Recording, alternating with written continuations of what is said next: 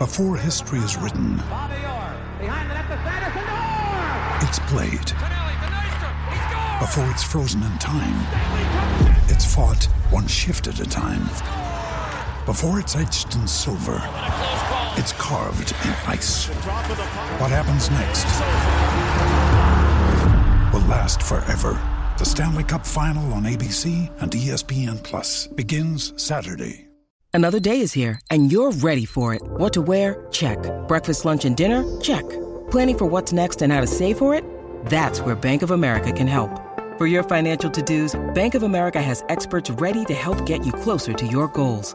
Get started at one of our local financial centers or 24-7 in our mobile banking app. Find a location near you at bankofamerica.com slash talk to us. What would you like the power to do? Mobile banking requires downloading the app and is only available for select devices. Message and data rates may apply. Bank of America and a member FDIC. When you need mealtime inspiration, it's worth shopping Kroger, where you'll find over 30,000 mouthwatering choices that excite your inner foodie. And no matter what tasty choice you make, you'll enjoy our everyday low prices, plus extra ways to save, like digital coupons worth over $600 each week. You can also save up to $1 off per gallon at the pump with fuel points. More savings and more inspiring flavors make shopping Kroger worth it every time. Kroger, fresh for everyone. Fuel restrictions apply.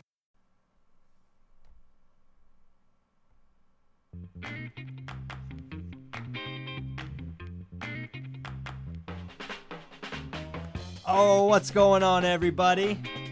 Welcome to episode 59 of Flow Wrestling Radio Live. I am your host, Christian Pyles, joined, plot twist, no Willie, joined by Kyle Brackey. What's going on, Christian? Not a lot, man. How are you doing? I'm doing good. Happy to be on. Willie's uh, traveling to Brazil right now. Yeah, Willie is on his way. Willie took, I guess, the worst uh, flight available because he left yesterday at about four, and it's going to take him about an entire day to get to Brazil, which Yep. I I realize is on a different continent, but I I still believe it's kind of close-ish. That you know, a couple flights can knock it out, but Willie is uh, as he often does taking the road or, or plane less traveled. So he'll be getting to Brazil sometime today, and obviously is not available. But Bracky, um, our native West Virginian, which is almost as cool as being from Virginia, has uh, agreed to step on. So, so thanks for doing that, Bracky. Of course. Yeah, Thanks for having me.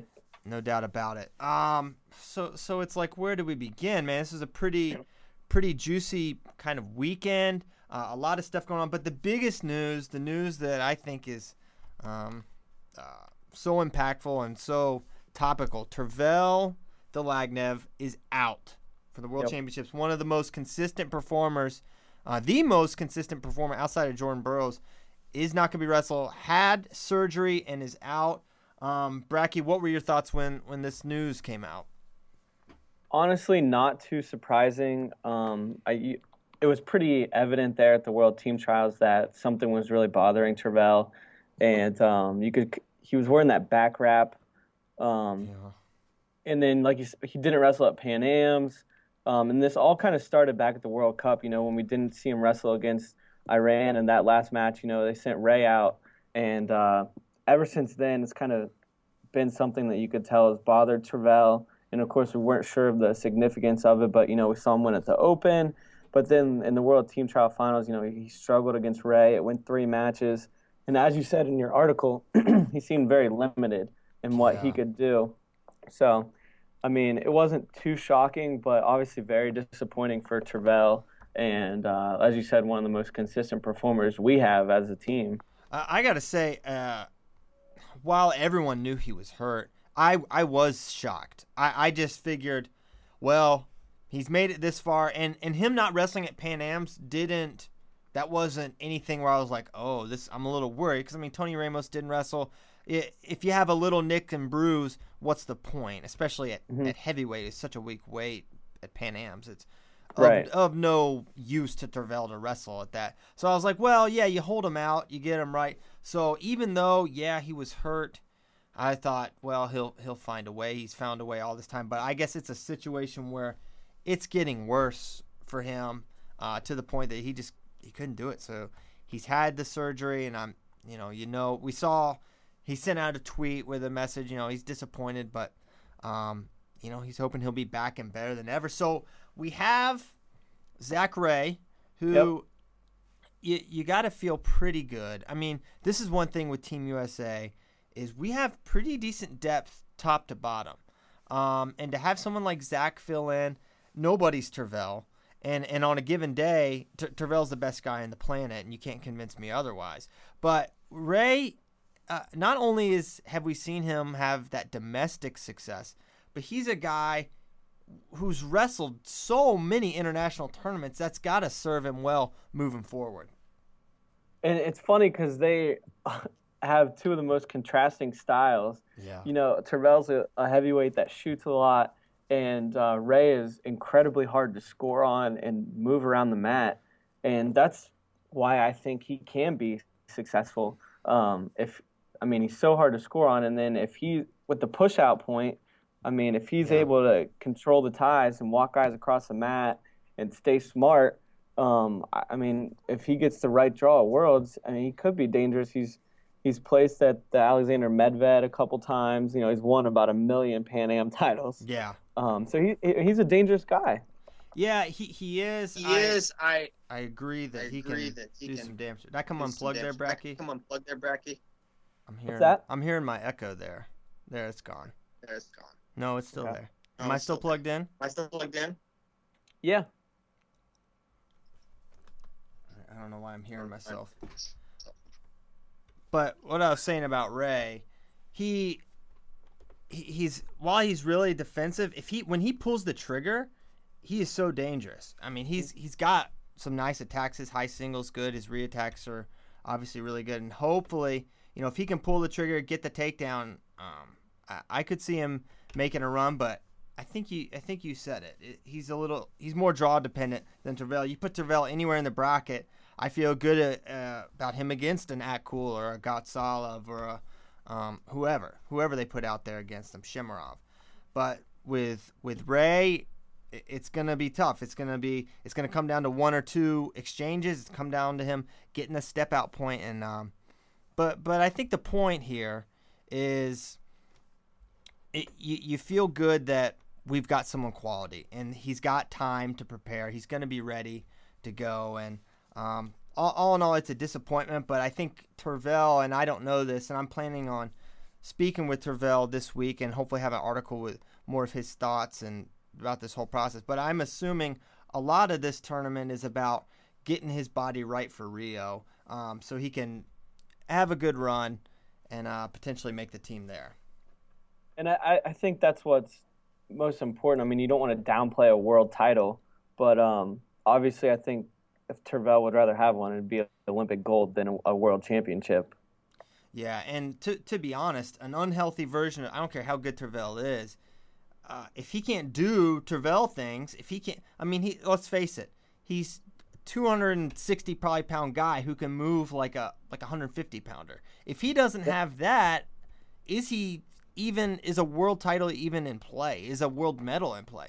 Because uh, it was tough for him to just get the bronze. You know, it's hard. I mean, the world is deep at every weight, and heavyweight's no exception. So, I think he's also saying how realistic is that a hobbled version of of myself is going to place, and I think it probably was not very realistic at all. And that takes a big man to be able to admit that. I think a lot of guys just being on a world team wouldn't want to give that spot up. And like you said, no matter how hurt they were, would put themselves out there on the mat. So kind of hats off to Tervel there, realizing, you know, maybe what was best for the United States team as well. Yeah, yeah. And obviously, uh, we're speculating a little bit on his mindset. Maybe it was just maybe the injury got so worse it was literally impossible for him to wrestle anymore. Yeah. So we'll we'll find that out. More to come on that uh, down the line. Um, any other parting thoughts on on Tervel, or do you want to talk a little pound for pound rankings, Bracky? Uh, just kind of the last thing uh, with Tervel, you know, hopefully he said he's hoping to be back better than ever, and we hope to see that. Um, but the back's kind of you know a, a delicate area. Scary. Yeah. So I mean, just kind of moving forward and see how that plays out. Yeah, and we're assuming it was his back that got operated on. I mean, that's what was injured at the trials, and we haven't I haven't had that 100% confirmed, but I'm just assuming it was on that back area. Um, so Yeah. yeah, get well soon, Tervel, and um, go Zach Ray. Um, excited to watch him. Moving on, Absolutely. pound pound for pound rankings came out. Uh, I did these like last week, but they kept getting pushed back, and now they're out today. Um, everyone likes to tell me where I got things wrong, Bracky. Uh, I'm sure you're just gonna co-sign these and move along, right? Not so fast, my friend, as Lee Corso would say. Thanks, Lee. He Yeah. just turned like he just turned like 80. 80. That guy's Yeah. old, although he's had uh, quite a bit of plastic surgery that helps him look nice and shiny. But uh, but yeah, happy birthday to Lee Corso. Yeah, he's still got uh, the passion and energy. Yes, he So, does. Um, but I, I two things jumped out to me Oh, uh, with these initially, and you kind of bring it up in kind of like the description you gave with each ranking. Um, and James Green, Mm-hmm. um, mm-hmm. really been coming on lately. You know, he owns the wins over Slater, Marable, and then the win over Chamizo as well. And then you look right above him at an Andrew Howe and Reece Humphrey, and I think James Green would slot in there nicely at eight behind David Taylor. Mm. Yeah, I don't hate that. I wouldn't hate that. I feel like, um, I mean, let's remember that he lost to Lavalley at the U.S. Open. He didn't even win the U.S. Open. So it's Sure. like he hasn't been had that sustained domestic stranglehold that Humphrey has. And with Howe, well, he's Howe's a different story because of the weight he's in. So I think Howe's had some better runs um, internationally, I would say, though Green is a university silver medalist. So I could get behind that. I feel like Howe has been a more consistent player over time. And for that reason, I kept him above. And he'd always been kind of someone pretty high. And I jumped Green up quite a few spots. So I felt like 10 was was pretty fair for him. Uh, but yeah, I could I could see that. You're wrong, but I, I get where you're coming from uh, with Green. Yeah, he did beat Chamizo, um, but Chamizo's not a 70. He's you know he's a 65, Yeah. and, so I'm not going to give not gonna- that too much love. So 10, I think, is a good spot for Greasy.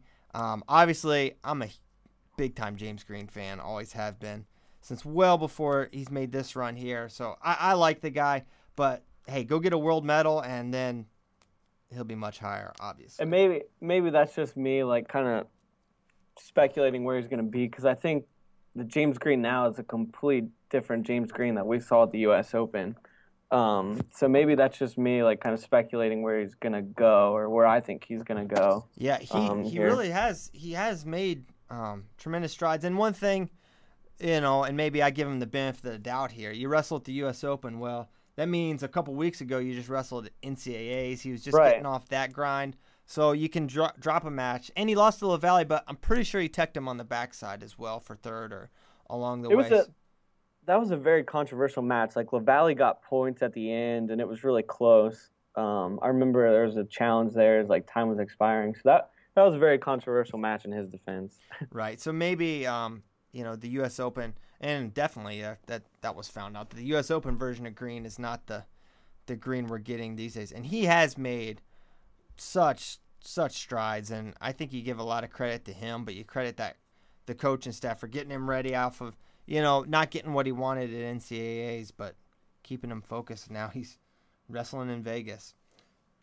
And then, so the other one then that uh, kind of jumps off the page to me is um, Tony Ramos. I I know knew you were gonna say I, that. you, you even say in your thing, tough guy to place. Um, I, and I don't know how much farther I would put him up, but I would probably put him ahead of Jake Varner. I mean, can he? I'm just asking for a little bit, uh, a smidge of a an international win that's that's of relevance. I mean, he's dominated. Credit him. He has not lost domestically ever. I give him credit for that, but it's still up. I mean, Ed Ruth has beaten Salas. Jake Varner. Say what you want about this current iteration of Jake Varner, but he is the Olympic champion. He was the world team rep last year at a pretty tough weight. He's consistently getting, um, you know, he's losing to Snyder, but other than that, he's equally domest- domestically dominant I mean, you- as Tony is. You said you wanted a um, international win for Ramos, but where's the one for Varner since he won the Olympic gold? What you're breaking up there, Bracky? I can't hear you. What was that? Um, you you said he wanted an international win for Ramos, but where's Varner's big international win since he won no, I'm, I'm being cute. Yeah, you have a good point there. okay, I'm okay. being cute. um, no, no, that that's probably a little bit fair. So maybe maybe Tony could jump Varner, but I was st- I I dropped Varner back a pretty high clip off of losing Yeah, yeah. losing to Snyder, and I just felt like uh maybe that's a fair stopping point. But but if your whole point is where's Varner's elite win, well, where's Ramos's at the same time? And Varner has two-time world and Olympic medalist, so at least for right now, uh, I'm gonna hold him there. But Tony certainly he can change everything at Vegas. It's totally Right, just like he he could have changed everything at Uzbekistan last year. So it's it's uh it'll be on him to to go out and get that done. But I figured and those were the two I actually wavered on. So good on you to kind of point those out because I did not talk to you about these, but obviously we're somewhat on the same page here. But yeah, The those rest, I feel, are, are, I mean, spot I on, don't right? really. Yeah, I mean, I don't see anything really to gripe about. I like the Daniel Dennis coming in at number twenty. I like that. Yeah, no issue with him uh, staying behind Coleman, who beat him, or who he beat, I guess you should say. No, I, I see why you did that. Um, and I, I think Daniel's going to go down to 57, correct? Yeah, well, yeah, yeah, he Maybe. is. He is confirmed. I actually, someone told me that, not Daniel, but someone who talked to him. So he'll be going down, and obviously we'll be adding to the depth there. Um, speak. This is kind of a little off topic, but did you see Brent Metcalf up to number two in the world rankings? Yeah. How it's about, about, that? he is. I mean, I know we say it every year around this time, but this seems like the year Metcalf's going to get that world medal. I know. I get tired of saying it. It's but it really, it's it's funny because you say it and you kind of sound like, oh my gosh, I'm really gonna start talking about Brent Metcalf medaling again at Worlds, but I, I'm gonna sound like an apologist. But when you look at his, his World tournaments, uh, you know, you draw Mehdi Taghavi in round one. Um, that's a world champion. That's that's that's a brutal draw and a tough matchup. And then you get hurt last year at Worlds. You're not the same guy, and you're right there in the match you lose. So I, I don't fault him. He's right there. No excuses. Obviously, he's not making an excuse, and he probably doesn't give two craps about about his ranking. But um, yeah, it's good to see good to see him moving up in the rankings. And uh, yeah, I'm hey, I'm gonna say it again. I think he's I think he's got a great shot at medaling, um, as as do many of our guys.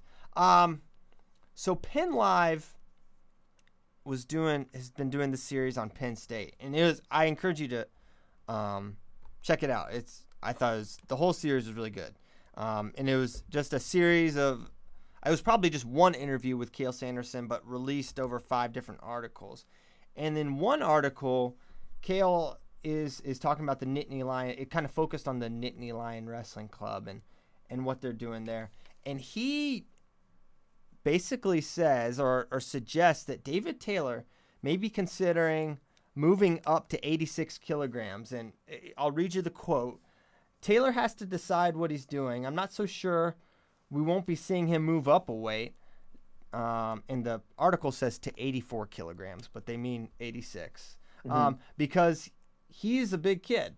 He doesn't have trouble, but he's big enough, and it might be better for him in the long run. So for me, for for Coach Sanderson to come out and say it, uh, I I can't help but feel like that's already decided in a way. I don't think he'd put it out there if it wasn't pretty. He wouldn't put just out there to speculate. Coach Sanderson's um, ve- very smart about what he puts out there and very media savvy. So I I take this as as Taylor's moving up. What what was your read on that, Bracky? I would agree with you, and I love it. Um, I think it's great for the United States. I think it's great for David Taylor. He has the frame to put even more size on, as long as he is. Does he? I all right. I'll give you this. He's tall, and he's got he's got a big back, but he just looks like a guy that m- may struggle just adding muscle. He's just always had such a, a lanky frame. And maybe he does struggle to add it. He, but he looks like he still has more to kind of put on. And but like you said, maybe he does struggle. I know some people do struggle to put that weight on, especially when you're trying to put muscle on. Um, but at least he looks it.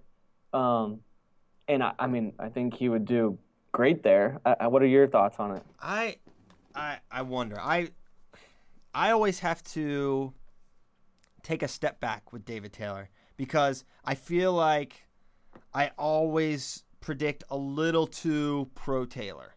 So I always have to like think what originally pops in my head and then I have to scale back a little bit. Um, and I don't know how how he would do against a Ruth or a, a Herbert as good as they've looked. But I, I feel like he could go with those guys, but the size does concern me uh, a great deal. But I, I think about so just the way Herbert attacks in the with his single legs, and part of me feels like you know maybe Taylor can have some success countering. He's such a good scrambler. He's so good in those kind of um, in between positions um, th- that I wonder. And you think, I mean, I am not comparing. Let me let me say this clearly. I am not comparing Cael Sanderson to David Taylor. Okay, I'm not. But Cael really kind of exposed Jake Herbert in, in 2011. Now it's four years ago, and Jake is obviously a different guy now. But I can at least wrap my mind around okay, he's got the guy in his corner who had pretty good success. Now we're talking about one of the greatest wrestlers in American history. But we're talking about a Herbert who theoretically will be leaving his prime at some point. He's 30 years old. Now he looks better than ever. Maybe that the end of that prime's three, four years away but I, think it's possible. But I'm just excited about a potential Ruth Taylor matchup because that was the talk. Who wins? Who wins in the room? How would this go? How would this match go if if they wrestle? That was the folk style talk. Now we could maybe get our answer uh, in the freestyle setting. Yeah, that's the dream Penn State fantasy matchup right yeah. there. And I think if they wrestled, there would be about a million points scored because both of those guys are just so wide open. And I feel like would be able to get in on each other, and there'd be all kinds of scoring flurries and everything. But like you were kind of saying about the size, if you look at David Taylor and then you look at Jake Herbert, there's quite a bit of size difference there. Herbert yeah. is huge, and even Ruth too. Ruth is a big, um, big there. And so that I think would be the biggest challenge there for uh, Taylor. You know, but maybe maybe this is a project where, you know, he commits to that weight and stays there, you know, all the way through the next Olympic cycle, and maybe by then, you know, he's a full size guy there. Yeah, maybe he can get up to, you know, 200 pounds. One thing, uh, and now that you mention it with with Herbert, big guy, you know, I, I, was thinking back. Herbert was not always this big, nor near this big. I was oh. looking at some old pictures of him. He was, I'm not gonna say scrawny, but he was compared to what he looks like now, which is like Tarzan. He was was skinny looking at 84 kilograms. Difference. I mean, in every, I mean, arms, chest, back, shoulders, legs. I mean, he's just bigger all over. So that's a guy, um, you know, who figured out a way to add muscle to his body. I mean, David Taylor's at Penn State. I think they that school somewhere they know about adding muscle on guys and, and getting guys a little bit bigger. But I think it's great. You know, we had a couple year run where 74 kilograms was just the talk, and it's so ridiculously deep, and it's so good. And now it, it's okay. I feel like that era can kind of it, it's been established.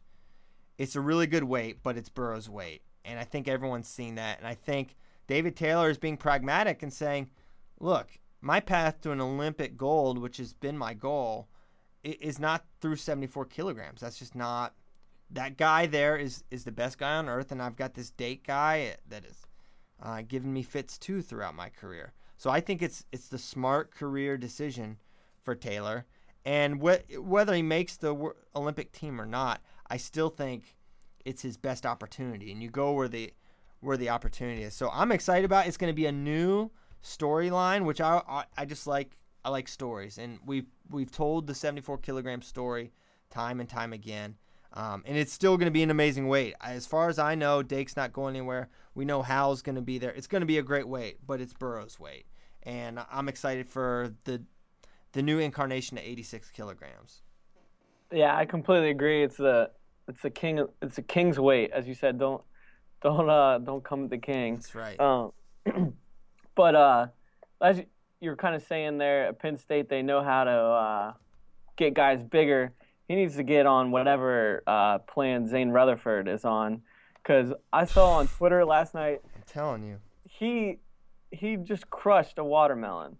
No way. Did you see it? He literally bear hugs a watermelon and it just crumbles. Oh wait, here it is on Instagram. All right, we gotta do Yeah. something. With it. Look at him. This is what Yeah. I'm trying. Willie Saylor, if you're if you're listening, oh my gosh, he just crushed it with his arm. Yeah, yeah. Oh my gosh, what a man! All right, this is my point.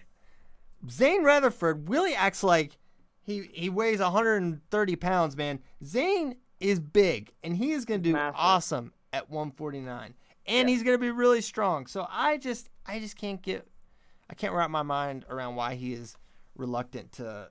Willie thinks he knows everyone's weight. He does. He, he literally thinks they know. I think he gets their uh, what is it? The OPC? What is it called? You know, you get their daily uh, you get their weights. It's it's not it's it's not the case. Uh, and here's the thing: if Penn State does it, then you go along with it. You say, well, this is the right decision because they have built that kind of a, a track record with their performance that, you know, David Taylor goes up, he wins.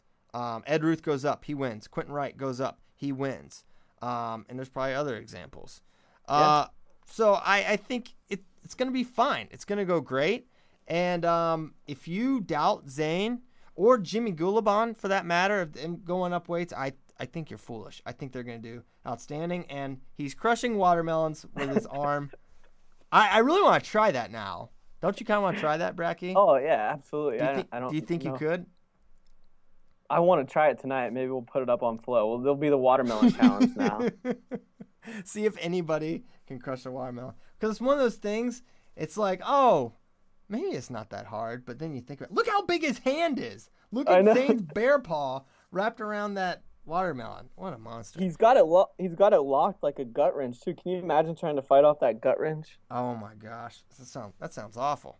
Um, so yeah, I, I think I think Penn State's going to do outstanding. Uh, it mi- reminds me of Danny Hodge. How he crushes that apple? Yeah. I wonder if he can do that too. That's the next challenge. Zain, if you're out there listening, uh, can you do an apple? Maybe do an apple apple for the fans out there. Um, so yeah, Penn State can get guys bigger and they'll do better. And if that's what Penn State decides to do, it's it's gonna work, Willie. So maybe you don't second guess the the Sanderson machine. Um, anything else on the DT move up? I'm excited about it. I co-sign it. We're not breaking a story here. We're not saying for sure. We're talking about something we read, and if it happens, it happens. But we don't know anything for sure. Yeah, I'm all for it too. I'm with you, Christian. All right, let's do it. Okay, another pretty pretty big story that came out. I guess it was Friday. Jared Cortez, uh, formerly of the University of Illinois, is transferring out uh, from the school, and Jared makes now the second pretty big name to be leaving the school over this offseason. Of course, Nico Reyes um, is headed to Northern Colorado, probably already there right now. Now Jared Cortez is transferring out, and there's, so there's a lot of speculation. There's like, I'm, I'm getting a lot of what's going on at Illinois, what's going on at Illinois, and I think, eh, you know, attrition is, is natural, and th- things don't always work out. Now, two blue chip recruits leaving, yeah, I'm not saying just pretend nothing's going on, but uh, the writing on the wall for me, and I don't know this to be true, is uh, Cortez probably couldn't beat out Zane Richards, okay? And he wants to start, and he probably can't beat out Steven Rodriguez. So he, he wants to wrestle next year, and he can't make 25, um, which was what he was originally recruited as. He was recruited to be the, the heir apparent for Jesse Delgado. But if he can't make 25, then he's out of a starting spot. So he, he's headed somewhere else. Bracky, what was what was your thoughts when you heard this? I was really surprised. Um, we took a trip out there in February and spent a day with uh, Illinois. We were in the practice room, and uh, Coach Perry showed us around campus and everything. And um, he was banged up then. He broke his foot, I believe, and was in a walking boot.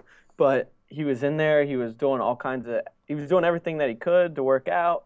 And you know, we were we interviewed five or six guys after practice, and you know, Coach Perry's like, "Oh, make sure you get Cortez too," and was really excited and seemed um, like he was very excited for him to uh, there next year. And so this was really surprising for me to see. He seemed like he was a good fit there and everything, but I think you nailed it. Um, he looked big, uh, quite good size bigger than uh, um, Delgado. And as you said, I mean, Richards is a very good guy. Gave Shop a loss last year, and, uh, And 41. He's probably, yeah, yeah, probably a little too small there for uh, 41. And Steven Rodriguez is an established guy there too. So I think you nailed it. I think it's just about one to have be be able to get on the mat. Yeah. So the question is, where's he gonna go? Where does he fit? Well, like we saw with Stefan Micic, if if he goes Big Ten, he loses a year. I don't think he wants to do that. It, now I have no. I, I texted a little with Jared, but he he didn't give me a list. He didn't give me any information on where he's looking. He's just not ready to go there yet. So it's just me speculating on where he could potentially go. Um, and you can't help but wonder could he follow Reyes to northern Colorado? Cortez does have Colorado roots. He apparently used to live there.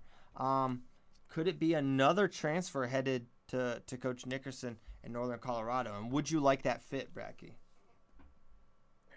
I think it'd be a good fit, and that's what I saw too. A lot of people, I didn't know that he had Colorado roots, um, but that's what a lot of people were suggesting to us. Another one that I saw thrown around a couple times um, was Wyoming.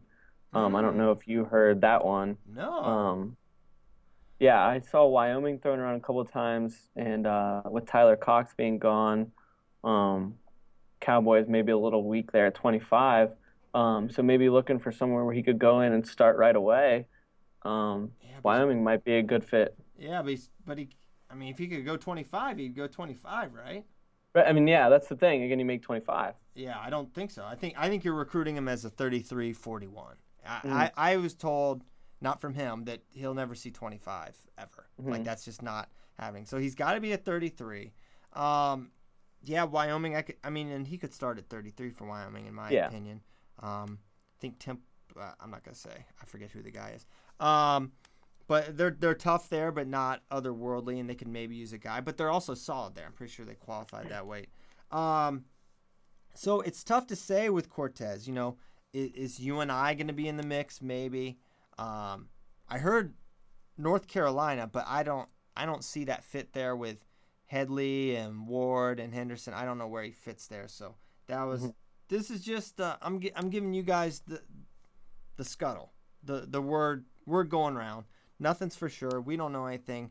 Jared will, um, you know, make his announcement when he's ready to do that. But he's it's another, and maybe we can skip down here and talk about this.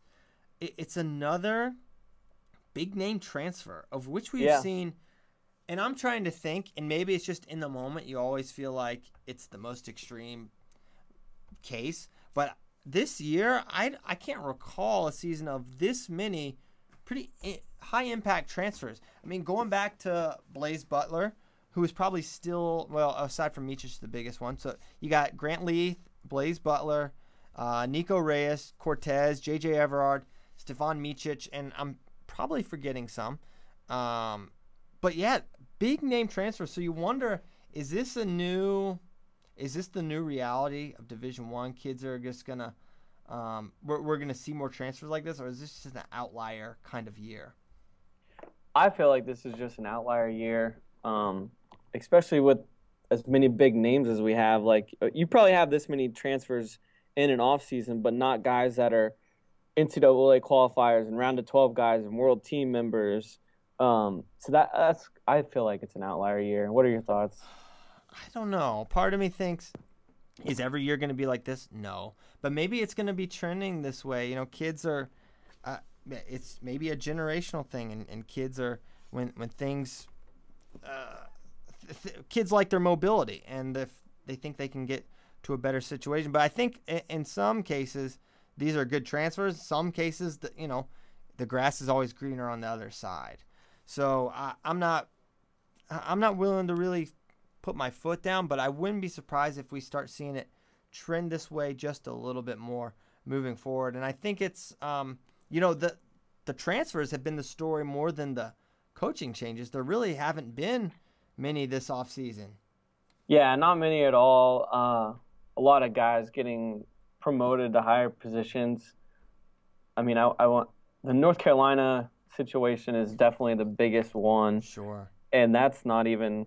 I mean, what's going on there, Christian? Do you know anything? Um, I I don't know anything on an official level, but uh, as we've been saying, we've been maintaining, it's we believe it's going to be Coleman Scott's job. A piece of information I heard this weekend um, is that Bryce Hasseman, uh, current assistant at Buffalo, is actually going to be named uh, as in some capacity a coach at North Carolina. So you, Mm. you're reading between the lines. So they're announcing an assistant coach, or not. I don't think they've officially announced anything yet. This is me, sources, etc. Hasseman to UNC. Well, he's got a Oklahoma State tie. Well, Coleman Scott's a Oklahoma State Cowboy. I'm sure they were there the same time uh, when he was there as a coach. So I believe that that is further evidence with Hasseman coming on that Coleman is going to be the guy at North Carolina. I like it. Um, I think Coleman's going to do a great job there. He's a great fit, and I, I agree. I think this is just writing on the wall that it's uh, kind of a formality now. Yeah, I think so, and uh, yeah, I, I I have no qualms about it. Coleman is a super motivated guy. Obviously, he's making his run at at Rio, and we're we're pretty much assuming he's going down to 57 kilograms. But you know, it's only one more year, and that's probably what he's telling himself. Yeah, this is gonna be a really hard year, trying to make the Olympics. Trying, it's your first year as a coach. You've got a family, etc. But at the same time, it's one year. You're going to hang them up whether you win Olympic gold or, or you don't make the team. And then you're full focus. He he knows what his career is. It's going to be as a coach. And I think it's I think he's a it's a great fit. And I think Hasseman is a is a good is a good person for Coleman to have around for especially for the year he's about to have.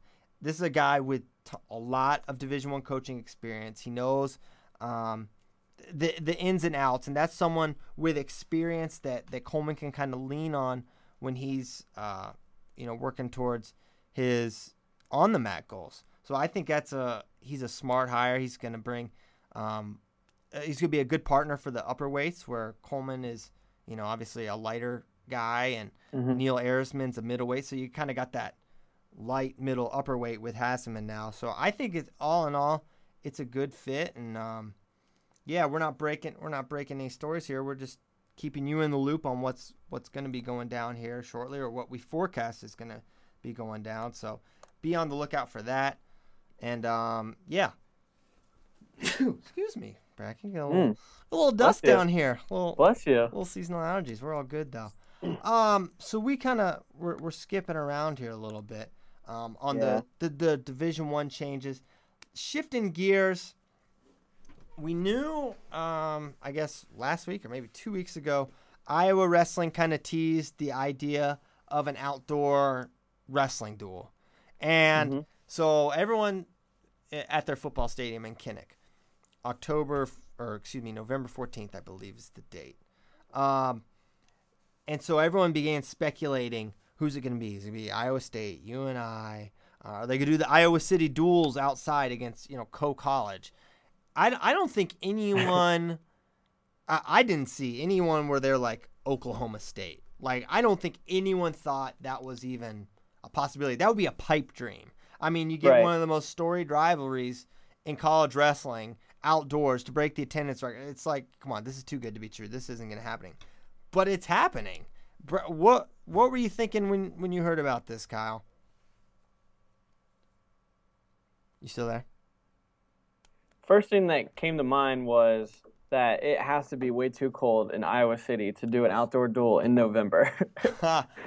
yeah. and and but then I you know I saw your article about it and it said the average temperature there is 51, which surprised me. I thought it would be a lot lower. yeah, I kind of didn't believe that either. I was like, well, I'll do a little research before I say it's going to be 20 degrees. But it's going to be the evening They're well, they're wrestling at like 11 a.m. Oh, 11 a.m. Yeah, and then the football game's at seven. Oh wow, I didn't realize that. I didn't realize it was at 11 a.m. Yeah. Will still be a little morning chill in the air, but you know, there's. Yeah. I mean, it's it's 2015. There's there's ways you can heat an outdoor area um, that the guys, uh, you know, get it up to maybe 60 degrees on the mat with some sort of heating technology. I don't know the ins and outs of it, but you know, it seems like something would be possible. But uh, I think it's just going to be uh, just an amazing spectacle. I, I feel like Penn State raised the bar in, in a way I had never seen a wrestling duel done. What they did at the Bryce Jordan Center against Iowa last year, just uh, that was a spectacle and a, uh, just a, a visual masterpiece for a wrestling duel. And I, I love this back and forth kind of competition. Like anything you can do, I can do better. And now, presumably, Iowa's gonna should be able to crush the record because, you know, the the football stadium, while it holds seventy, you, I mean thirty thousand would break the record. So yeah. uh, it, it, it's great. But then you think about the wrestling that's going to be going on, and it's going to be a, a great duel. And I've been saying repeatedly, um, it's Penn State and Oklahoma State and everybody else. Those two are cut above. But this is going to be a, a super close duel. And I think uh, a, a number of, of great matchups. How do you see the duel playing out, Bracky? Well, I was there last year in Stillwater, and the duel kind of got away from Oklahoma State. The it was the final was like thirty to seven or something like that, and it could have been worse. Sammy Brooks was winning uh, early in the third and and tried to throw Nolan Boyd, which he didn't even need to do. Ended up giving up a five point move and losing, so it could have been even worse. Wow. Um, but I don't think that was indicative of how the teams were last year. It just kind of got out of hand. And I, I saw your predictions on Twitter. You I think you had it 17-15 Oklahoma State. yeah. Um, there were there. I didn't uh, disagree with you on any of the match results, um, but there are a lot of fun matches in there. You know, Klimara and Gilman to start it off. Um, I know Gilman's kind of owned that series, and last year in the duel actually majored him, but that's a match that can be a lot closer. Yeah, Uh-huh. I, I think um, last year's duel was uh, Oklahoma State just looked bad. I mean, I'd never seen them look. I don't know what was going on, um, but you know, Alex Dieringer. I'm gonna say only because our standards for Dieringer are so high. Majored Patrick Rhodes, who Rhodes, is who- the the backup to Nick Moore. Nick Moore, who who I don't even think I don't won even a match. think won a at match at NCAAs. NCAAs. Oh and two. Oh and two. 0 and 2. So I- don't know what to expect. I'm, I'm part of me thinks it, it, it's going to be close, but I wonder. And this is a point that Willie's made in the past. Like Oklahoma State, they work their guys into readiness. They don't. They're not um, beating down the doors early. They're not clicking on all cylinders early. But by the time NCAA's rolls around, they're on point. And so you say that and you think that, and they've been peaking their guys so well in NCAAs. Are they going to be ready, ready, ready to go, clicking on all cylinders by November 14th? And part of me struggles to believe that that's going to be the case, but I don't know. I, I agree with you, and this is Iowa's first competition on their schedule too, and they usually start the season with a very, uh, Light. I mean, I don't want to call it soft, but no, it's, not it's good soft. schedule. It's soft. I mean, it's Iowa. You're wrestling. You're wrestling non-division one competition. It's soft competition. I mean, there's nothing wrong with it. They wrestled the toughest competition ultimately in the Big Tens, but the beginning of their schedule is soft and probably maybe And they- potentially by design. Right, right, and that's There's not. There's build. nothing wrong with it. I mean, you you want to No, no, you see, you see college football teams do that every year. Oh Gosh, every year. Um, so, and like you said, it's building. It's kind of getting the momentum of the season going, getting uh, your routines and everything, your rhythms down.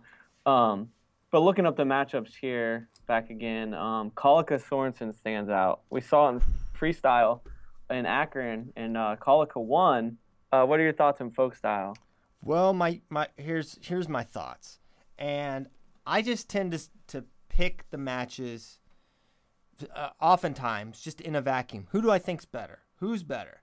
Um, and I think Colic is better, so I picked him. However, uh, his first time down to weight at 149, Mhm. in uh, a wild crowd, and Brandon Sorensen's super good. May, maybe Sorensen gets him. Maybe Sorensen can get him here. But I think o- over time, I believe Collica just he has more offense. I think he's got a greater ability to score, a greater variety of attacks. The mat, I wonder how much of a factor that will become in this. But Collica was very, man, he was ultimately round of twelve, but he was very up and down last year. He had some kind of head scratching losses. He lost to. Mike Kelly at the duel. Right. Right? So he lost to Mike Kelly. So then it's like, man, I don't I don't know. I, I kind of feel like the two here's here's the duel. Do you want to know the duel right now? 49-74. What happens Yeah. there is the duel. I promise you. Um, if Oklahoma State gets a split there, I think they'll win. If they go 0 for 2, which is very reasonable, Alex Meyer has already beaten Kyle Crutchmer, and um, Sorensen beating Collica is not that much of a reach. Then Iowa is back in the driver's seat, and um, I, I think that's what what this duel is going to come down to. And we're not going to have any idea where these guys are coming into this. We're just going to be guessing. I'm guessing right now. And one a point that was made to me, because as you mentioned, I made those predictions on Twitter, and something that someone said to me is Alex Meyer is not going to sneak up on anybody this year. Nobody was game planning for Alex Meyer last year. Nobody was watching film and breaking down what he did. And so he beats a Blaze Butler and he beats a Kyle Crutchmer. But by the time the coaches roll out the tape, they say, This is Iowa's guy. Um, it's going to be a different story. I, I don't know if that's going to be the case or not. But that is something I really didn't consider truly until that was brought to my attention. And I think it's a fair point. I think people are going to be like, all right, here's what he does. He does this, this, and this. Take this away, take away his lead hand, etc. And uh, you can beat him. I, I don't know if that's what we'll see or not, but I do think that's a possibility. I agree, and just looking at it on paper, I like Crutchmer in that um, he kind of turned the corner there last year in that Matt Brown match, and then was just on fire since then. And I think he's just going to build off that momentum. And um, I think he has more offense than Meyer, and he gets to his attacks. And uh, I, I, but like you said, who, who knows where these guys are going to be the first time making weight. Mm-hmm. Um, and then you're wrestling outside, and then you're in front of probably 30 plus thousand Hawkeye fans Yeah. um, that have been tailgating all morning. So who? I mean, that's a crazy environment, and to have your first match of the year in that is incredible. But hats off to both programs for for Iowa for coming up with this, and Oklahoma State agreeing to take it. Yeah, it's kind of crazy.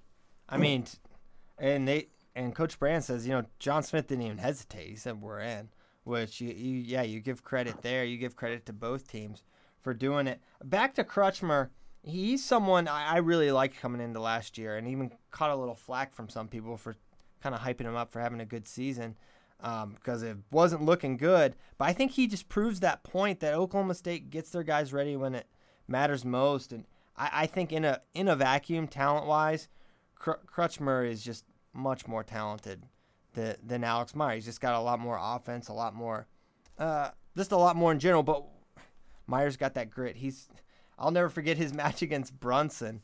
Oh my Oh, gosh, that was, and then the ensuing Mark Perry, Tom Brand's shenanigans afterwards. That was a, incredible. that was. Were you there? I was not. No, I was, there. that was one of the ones I was watching on Big Ten Network, and then it was just that was insane. That was crazy. That was a truly insane. So yeah, Alex Myers beating some really good dudes. Butler, Brunson, who I think is a stud, uh, and will probably place this year. He bumped to uh he bumped to 84 at national duels and gave uh Willie Miklus all he wanted to. yes, uh, teammates. Uh, yeah, he. Yeah, did. high He- school teammates. he gave Miklus a good match there. So yeah, for sure, for sure, for sure. Um, yeah, Another possibility with this duel, I saw it on the Iowa message boards, and I think it's a pretty long shot of happening. Um, but Minnesota, they play Minnesota that night in football, and uh, if both teams, you know, have a really good season up to that point, um, there is a possibility College Game Day could be in town. no way, really? I mean, if they, if that's, I mean, that's if everything goes right with their football seasons. Um, I think Minnesota plays like TCU earlier in the year, so maybe they'd have to be undefeated to be there. Is maybe Iowa both gonna be good? one loss. It's kind of Is Iowa uh, be they don't have a they, they're all right, and they don't have a tough schedule, so that helps. yeah. Um, but I mean that it's just it's something that I mean it's probably a long shot, but could maybe happen, and that would just be insane.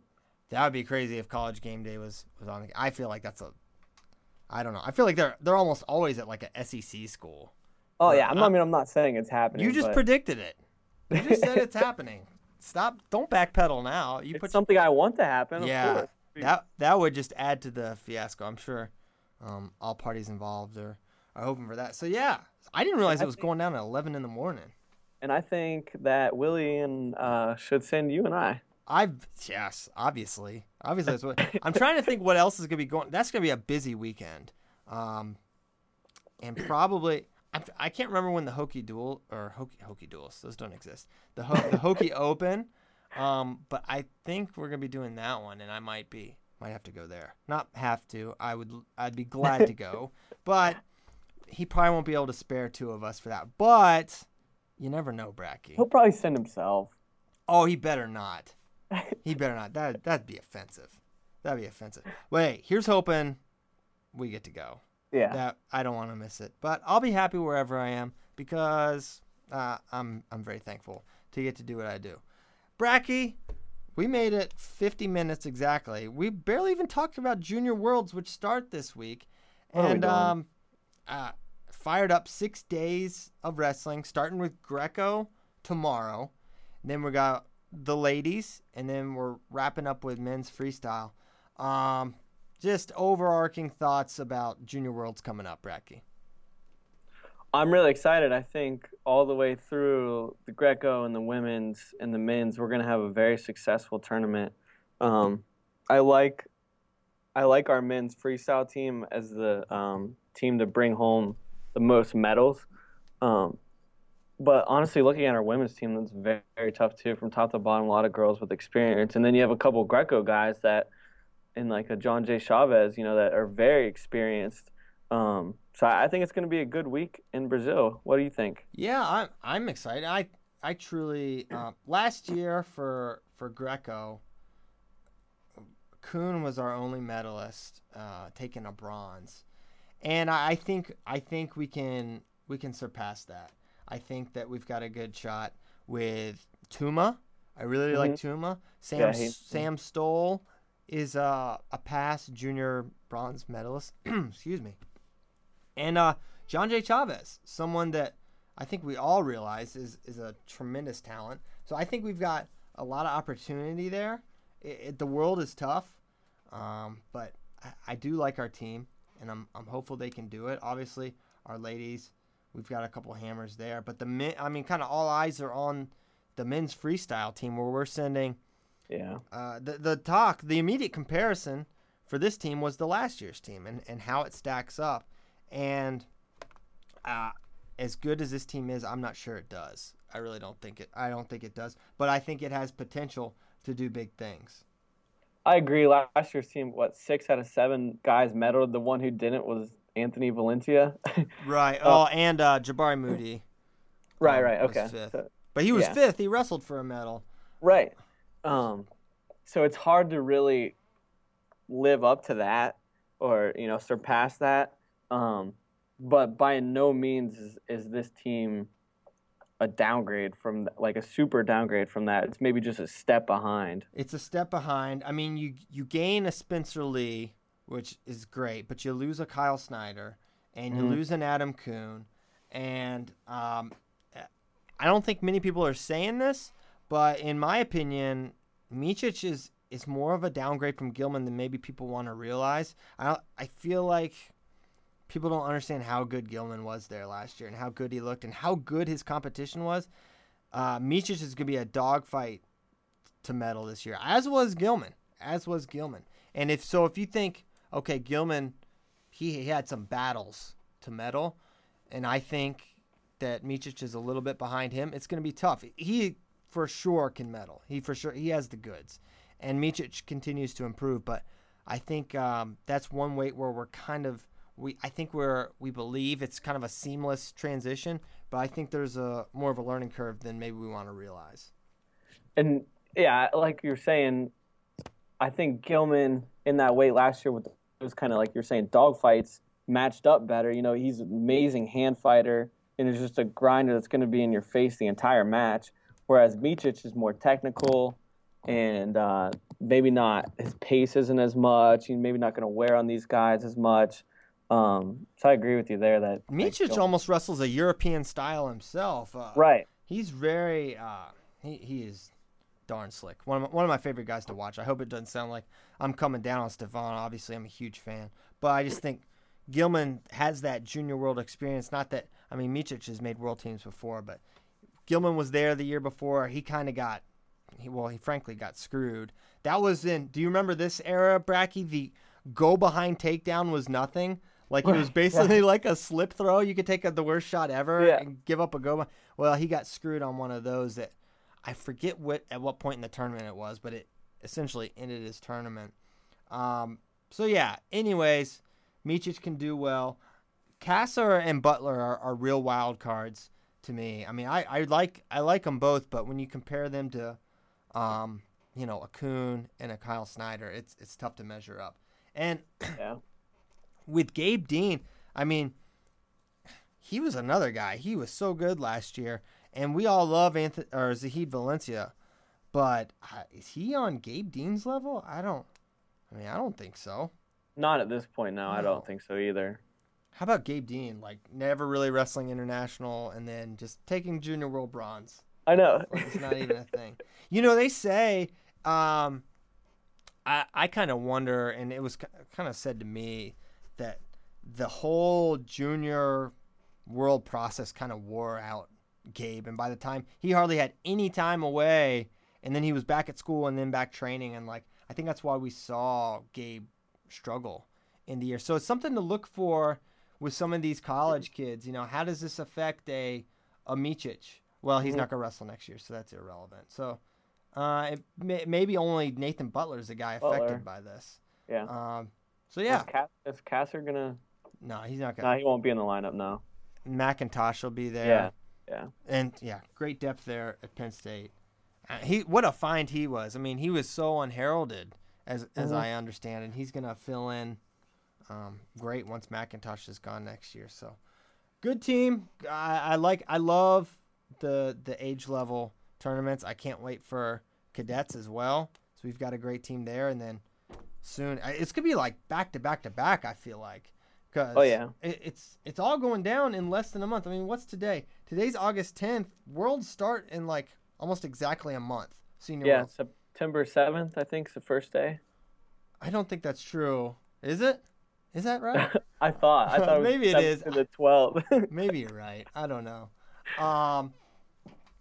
So we'll we'll We'll, see, we'll see what what's gonna what's going to on go on there. I'm super excited. super excited for, for these two these tournaments, two tournaments coming coming up. up. Um, Um, Bracky, we got a couple got minutes couple left. minutes What left. what are you, what are your thoughts? you wanna you wanna end with a little who's number one talk? We had just had a matchup announced uh, kind of late last week. Yeah, Lee versus Mejia. Yeah. Um, I will. You know, I, I first of all, I'm I'm I'm excited for this matchup. Just just to put it out there, and I'm really excited that Spencer Lee is in uh, is in this tournament. But, um, I, I think he is going to house Justin Mejia personally. I think I think he could tech or pin him. Maybe maybe I'm wrong. And I think Justin I just I think that's just all about Lee, Lee's uh, and how fantastic he is. Maybe I'll be I'll be proven wrong here, but I think he's gonna just I, think I think he beats it. I think all right, I'll say this. Daton Fix, I think he beats Daton soundly in folk style. I'll say that also. Ooh. Um, Hot take. Hot take. No, I, I agree with you on the Mejia. I see bonus points. I don't know about attack. I see at least a major. Um, but like you said, it's nothing against Mejia. It's has everything to do with how good Spencer Lee is. Um, and we, the talk just kind of with this matchup, you know, was um, everyone wants to see Lee versus Fix, and as Willie like stressed so much on Flow Radio Live the other day, you know, Fix is it going to be at 120 in season? Um, but then uh, then you look, who who else could maybe give Lee a match at 120? Mueller. Well, I mean, no, no. yeah, There's there's not a right answer here. right. Um, so, but this is an intriguing matchup. Yeah, I, I like it for because I, I saw Mejia against Renteria um, during season, and you know the Mejia won the showdown between the Hawkeye commits, um, and he's a real good scrambler. But Lee does a great job of staying out of that and just staying solid. So Yeah, it's it's uh Spencer's just on another level, man. He's so good. Now, we- don't know many other matchups. We argued a little about the rules. Tell me, Bracky, tell me you are sane and you don't think the 38 minute matches are the best way to to end it. you're not gonna like my answer because I turn the clock off. Turn the clock Listen, off. listen. when when I was a kid growing up at tournament champions in Ohio, Columbus, Ohio, you look that was that used to be the tournament to go to. Like that. Look back. Okay, through, Uncle Rico. no, but listen, they you turn the clock off, and it's still that way. You turn the clock off, and it was a takedown tournament, so everything was decided on your feet, and I love that. It, Okay, all right. Okay, here's your point. It's a takedown tournament. A takedown tournament. Folk style, there are three positions in folk style wrestling. Why are we ignoring two of them? Can you explain that to me, Uncle Rico? Okay, so let's have this overtime that just confuses everybody. Who's confused about it? Every high school in the country wrestles it. But we're trying to put on a show here. I'm talking about wrestling, like people that don't know wrestling that well. Like they are so confused with the 30 seconds. Okay, whose turn is it now? Okay, they keep wrestling this time. The Oh, other guy's they- turn. It's the one guy's turn. This is the other guy's turn. It's not uh, that confusing. Bracky.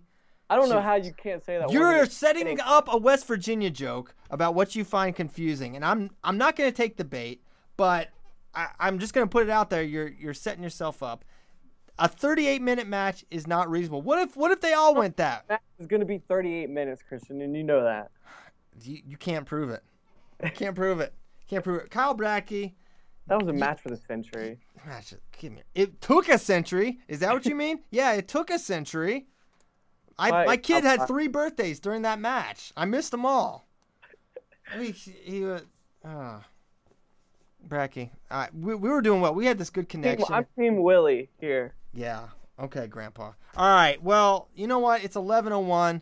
We went into overtime, um, and I got the takedown before it even got to rideouts. Uh, once again. So thanks so much, Kyle Brackey, for stepping in. Uh, fantastic job, and um, we will. I don't know when we'll do this again, Bracky. I'm just gonna be honest with you. I don't know. But if we do it again, I'll make sure you know. And I'll make sure you, the people, know. We thank you so much for listening. Make sure you subscribe on iTunes. Okay? Five star ratings as always.